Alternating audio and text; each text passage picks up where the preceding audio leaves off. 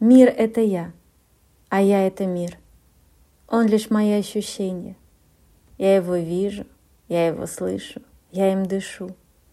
Он лишь мое отражение. Пока я живу, мир есть, я им могу насладиться. Умру, он исчезнет, но явится вновь, как только придет новый срок воплотиться. Но кто же помыслил меня и мое появление?